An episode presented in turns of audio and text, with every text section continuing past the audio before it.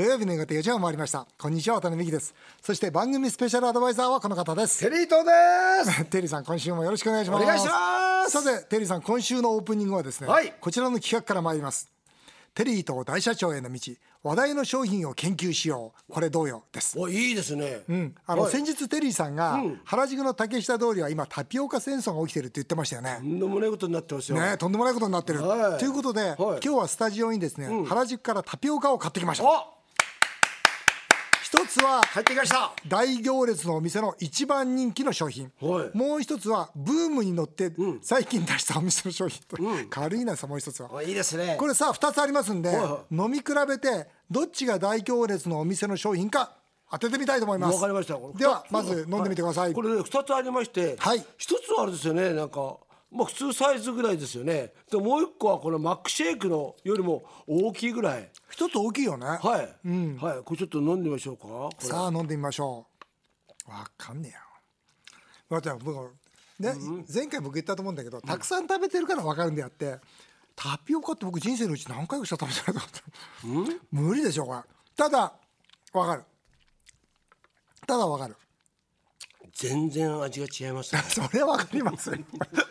それは分かりますよだだって。いやなんかこの大きい方は、なんか香りが強い、ミルクティー。ミルクティーすごい。あミルクティーか。その強いミルクティーだよね。うん。じゃあ一番人気テリーさんこれちょっと当てましょうよ。どうぞ。大きい方。子供じゃないんだからさ。大きい。のとさ僕は小さいの小さい方。小さい方。さあ正解は？正解は？小さい方です。ほら！あそうだほらテリーさん。すいません。ね、これね分かんなかった。分からないんだけど、大きい方のがちょっと不自然だよね。味が。味そそ。タピオカとこの、ね、ティーとのなんかバランスも悪いし、でこの小さい方はバランスが取れてる。本物って感じがするんだよね。ダメだ俺。いくらだと思います？じゃあ値段いきましょうか。600円。当てるんだったら650円正解は小さい方が500円、大きい方が600円です。ああじゃあいい線いってんだ、まあまあまあねそそんなおかしくないよねでも僕が値付けするとしたらこれ380円、でこれが これ480円。もう負けないよ絶対それ以上絶対高くしない。これブームって難しいなと僕はねブームってすごい怖いなと思ってるんですよ、だからブームに乗れっていう経営者もいるんだけど僕はブームには乗らない方がいいと、まあ乗った時はもうすぐ撤退考えながら乗った方がいいっていうのはまあ僕の考えまありますからね、ただこれねこの小さい方の商品、要するにナンバーワン商品、これ僕ねブーム終わっても残ると思いますわ、やっぱりねこの全部でだって54店もあるんですって今。原宿で、あここのお店じゃなくていろんな原宿だけで。戦い54点で戦ってんだ。54お店ーすごいな。で競っててまあでもあれですよね。こんなことを勉強しながら、これからもテリーと大社長への道、はい。歩んでいきたいと思います。えー以上テリーと大社長への道話題の商品を研究しようこれ同様でした。さて CM の後は私の国会議員の任期もあとわずかになりました。アベノミクスが成功だったのか失敗だったのかを総括します。渡辺美希経営者目線ぜひお聞きください。来週6月26日にも通常国会が閉幕すると言われています次の選挙に出馬しないと発表している渡辺美樹さんにとっては総括の時期です。ということで今回はこんなテーマでお送りします。渡辺美樹経営者目線。アベノミクスは成功だったのか失敗だったのか。渡辺さんが当選した6年前の自民党の公約はアベノミクスを成功させるでした。渡辺さんも特にアベノミクス3本目の矢規制緩和で経済成長を実現させたいと言っていました。果たしてそんなアベノミクスをどう総括されるのでしょうか。それでは渡辺さんよろしくお願いします。どうですか？これはアベノミクス成功か失敗だったのか？ねえ成功か僕ね成功か失敗かってこの単純な二者択一じゃないと思ってるんですけどね、あのまずは原宿でタピオカの取材の後に50人聞いてきました。アベノミクスは成功だと思いますか？失敗だと思いますか？アベノミクス成功したと思いますか？わかりません。わからないです。なんか景気良くなったなって身の回りで思うことって特にないですか？えー、特にないです。ないし、親も特にあんま言ってないです。そうですね、まあ、よくわからないけど多分成功してると思います。周りの友達とかよく旅行とか行ってるんで。失敗したと思います。失敗した。そうですね、えっと、僕は成功したかなと思ってます。理由を教えてくださいそうですね、と、バイ僕は今大学生でアルバイトしてるんですけどその最低賃金とか上がっててそのアルバイトとしてはあのちょっと自分のその周りでは賃金とか上がってるので少しせ少しあの前より改善されてたのかなと思っております。こんな結果が出てますが失敗が54%、成功が22%、よくわからないが24%っていう結果が出てるんですがテリーさんいかがですか？アベノミクス。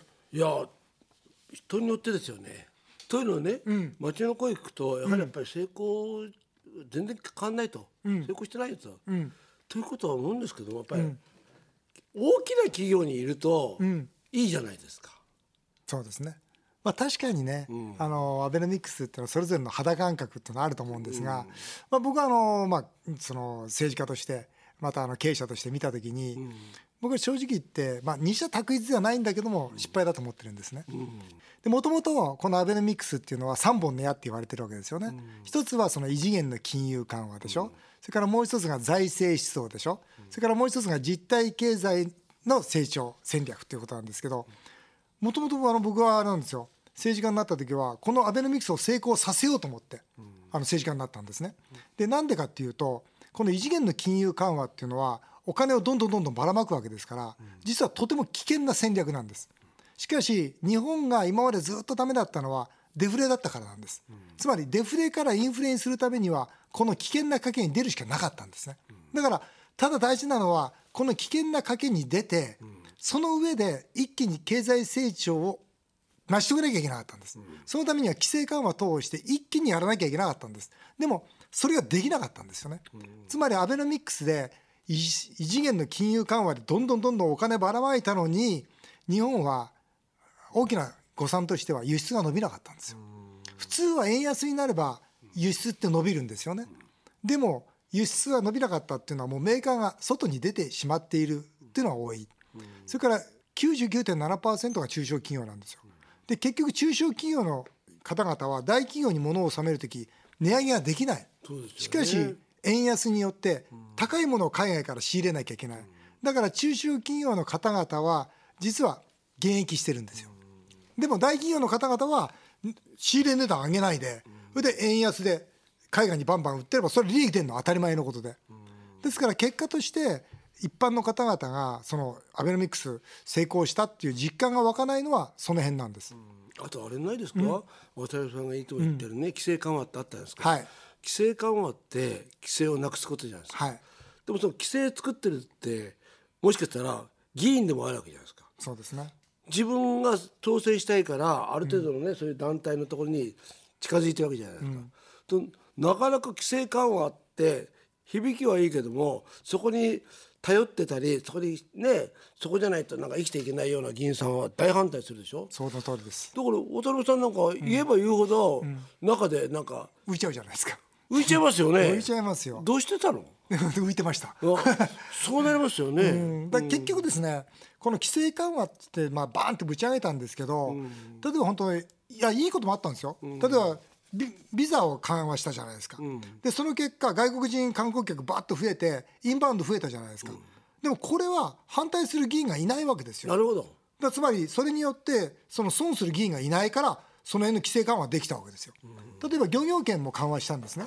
これも規制緩和なんです。でこれも漁業権によるその裏側に票がそんなについてないんですよ。だからできたんです。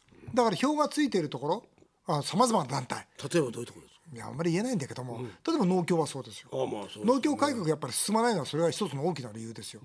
うん、それから例えばそうですねあれうまいシステムになってますよね農協のシステムってね、まあね、だから農協自体はね、もう新しい形に生まれ変わっていかなきゃいけないと僕は思いますけどね。本当にね、そういう面から言えば、あの緩和が規制緩和が進んでいかない。結果として何が起きたかっていうと、あの一人当たりのそのまあ所得っていうのは減ってるんですよ。ね、だから結局それから一世帯当たりの支出も減ってるんですよ。で厄介なことにエンゲル係数伸びてるんですよ。エンゲル係数ってのは食費ですよね。食費の占める割合が伸びてるわけですよ。で40歳未満の負債借金は増えてるんですよ。だからそうやってトータルで考えていくともうアベノミクスっていうのが結局としてまああアベノミクスの前と比べてさほど効果がなかったっていうふうにまあ考えるべきなんでですよね。もそれってそれこそね、まあ、安倍さんを含めて、なまあ財務省も当然分かってるわけじゃないですか。でこれどうするんですか？だからね本来なら僕はね失敗成功で言うべきじゃないって言ったのは、ややらなきゃしょうがなかったんです。デフレだから何としてもここお金ばらまくしかなかったんですよ。でもお金ばらまいた結果大借金になって結果としてもう引かなきゃいけないんです。まあ論語の中にもですよ過ちてあら改めざると。これを過ちと言うと言ってるわけですよ。誤って間違えたのは仕方ないと思うんですよ。そっから戻ればいいわけですよね。どうやって戻るんですか？いややり直すしかないですよ失敗しましたと、ついてはこの国が出直すためにはこういうやり方しかないんだと。ついては国民みんな我慢してくださいと。いやでもね安倍さんはねアベノミクスって自分の名前ついてるわけじゃないですか、それを失敗しましたってましてね。でもそれを言わないと過ちと言うと孔子も言ってるわけですよ。孔子が言った。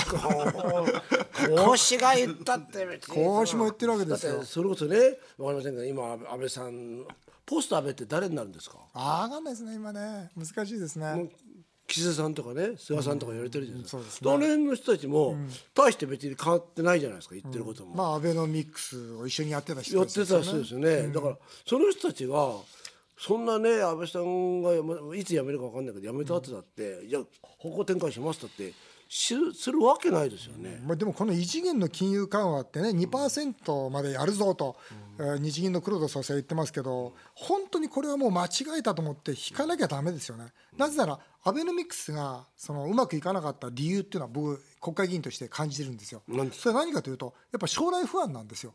ああそれ国民の？そう。だから将来不安だから要するにお金がジャブジャブに世の中にいっぱいあるのにそれを企業は借りようともしなければ個人も借りようともしなければ使おうともしないわけですよ。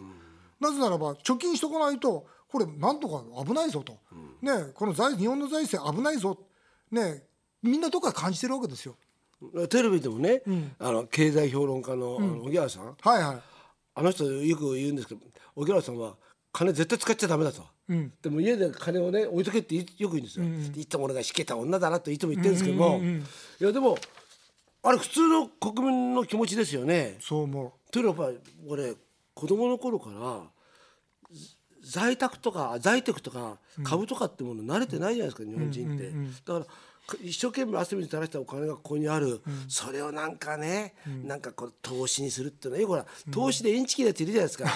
でなんかなんかこれパーってやってどんちゃん騒ぎして結局なんか老後のなんか500万円取られたとか1000万円取られたっていうニュースをバンバンやると、あだったらもうああいうの怖い怖いと思って、そうするとか、ね、なんかね別になんか買うものもないしというと、ずっと使わないまま、ずっとこれもいっちゃうっていうのがこの国民性も含めて、まあ、貧乏症というか、仕方ないですよね。うん、仕方ない。やっぱり国民がこれからこの日本良くなっていくという期待を持てないですよね。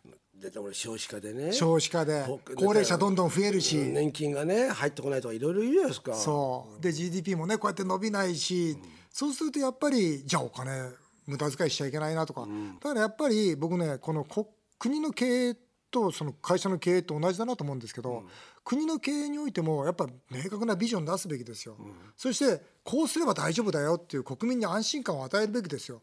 でみんなでワクワクさせることですよ。どうしたらいいんですか？だそれはもういっぱいありますよ手段は。なやりたいこといっぱいありますよ。だだだってやらせてくんないから国会議員辞めたか。ら もう少しもう少しやってみようと。でもいやこでもそれは国民が望んでないですよ。なぜならばやっぱりみんなで節約しようよと、ね、消費税僕やっぱり 25%30% 必要だと思ってますから。そうなんだよね。うん、でそれでなおかつ、ね、国会議員も当然節約するよと。でそしてみんなで勉強してみんなで一生懸命働いてそして海外に出てって海外のお金持ってきてもう一回日本豊かにしようよ。こうすればできるよ。っていう時にはみんなで我慢しようみんなで一生懸命働こうっていうこのねその今国民が嫌がってる2つのこと言わなきゃいけない。ん。だ、まあ、ということで、えー今回はアベノミクスは成功だったのか失敗だったのか。何点ですか点数。アベノミクス。10点それ完全に失敗じゃないですかね。私なりに総括させていただきました。制作の提言私「夕刊富士」でも毎週火曜日に連載をしております。そちらもご覧ください。以上渡辺美希経営者目線でした。さあ続いてはメールを紹介させていただきます。横浜市の俊太郎さん夢は社長、このラジオで渡辺さんが奥さんの誕生日に自動的に花屋から花を送っている時。ひどい男ですよね。その自動的だよ。花屋さんに頼っちゃってんだからねそのいまいちの愛情表現にすごく親近感を感じました。親近感感じてるんですよ。私は渡辺さんは社長島耕作のように裏ではたくさん愛人がいて、華やかな生活をしていると思っていました。や今後やります。質問です。恋愛にうっすを抜かし経営がうまくいかなくなったっていう例など知り合いで見たことがありますかってことで。いっぱいありますよね一番多いのは、奥さんと離婚して新しい彼女、で新しい彼女と本当にそのバランスが崩れていく、あとそうですね2人3人彼女がいて、ね、それでバレてしまって、えー家庭が破産破綻するとか、えーそうですね。不特定多数を彼女を持ってそれで経営がおろそかになる、こんな人いっぱいいますよ。で僕飲む使うっていうけど、女性でしょ？やっぱりお酒でしょ、それから博打でしょ、3つでダメになるうち僕一番見てて思うのはやっぱ女性でダメになるの一番多いです。よ。うん。これ間違いないな。うん。テリーさん気をつけてくださいね。わかりました。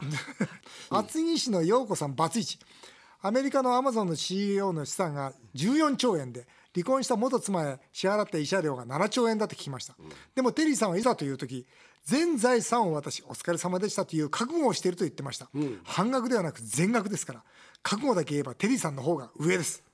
バツイチ女子には相当モテると思います。そうだよねテリーさんやっぱり。ありがとうございます、ねやっぱり相手の幸せですもんね、もう全然そうですよ。もう、ね。オーケーでだって僕らは面白いじゃないですか、すってんてんになってて僕はね実はねディック・ミルさんとか見てるんですよ。ディック・ミルさんってすごい有名なうんうん知ってる人歌手。大スターですよ。大スター。でディック・ミルさんって23回結婚して離婚してるんですね。うんで一番最後の家に僕行ってるんですよ。うーん。とあのビッグスターが、まあ普通の家ですよ。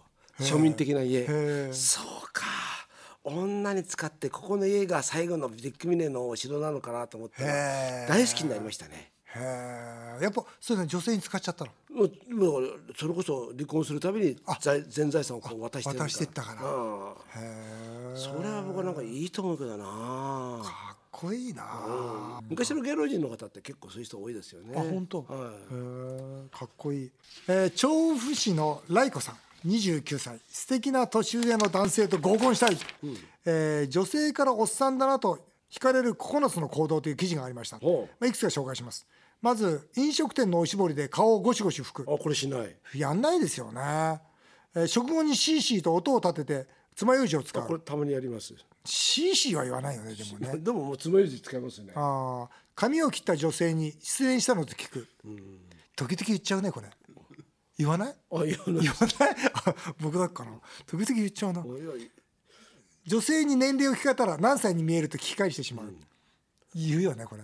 いやい言わないなんてさ言わないでしょなんで次々裏切るんですかいやいやでも言うよね何歳に見えるっていやつい言言言わない言わないですよ言わないだって69だよって言いますよわわかんないや逆だって嫌じゃないですかこっち側が聞いた時にうん。何歳に見えるって言われると。あそれはそうですよね。なんだこいつと思うじゃないですかそうですね、うん。